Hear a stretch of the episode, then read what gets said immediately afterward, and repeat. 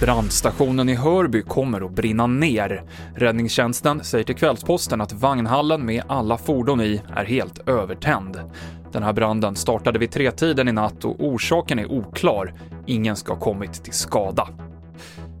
Det är risk för matbrist för skolbarn och äldre vid en ny kris. Bara fyra av tio kommuner har en beredskapsplan för livsmedelsförsörjning till storkök på skolor och äldreboenden, rapporterar SR. Det här visar en granskning av Livsmedelsverket som nu ska ta fram en handbok till kommunerna. TV4-nyheterna kunde igår berätta att drogtester är vanliga i den svenska skolan, även när det saknas misstanke. Det här är tester som enligt lag måste vara frivilliga, men Sveriges elevråd menar att det inte behöver uppfattas så. Vi ser på flera skolor att man eh, faktiskt misstänkliggör elever eh, om de inte ställer upp på ett drogtest. Och där har vi ju principen att man ska vara oskyldig till motsatsen bevisats.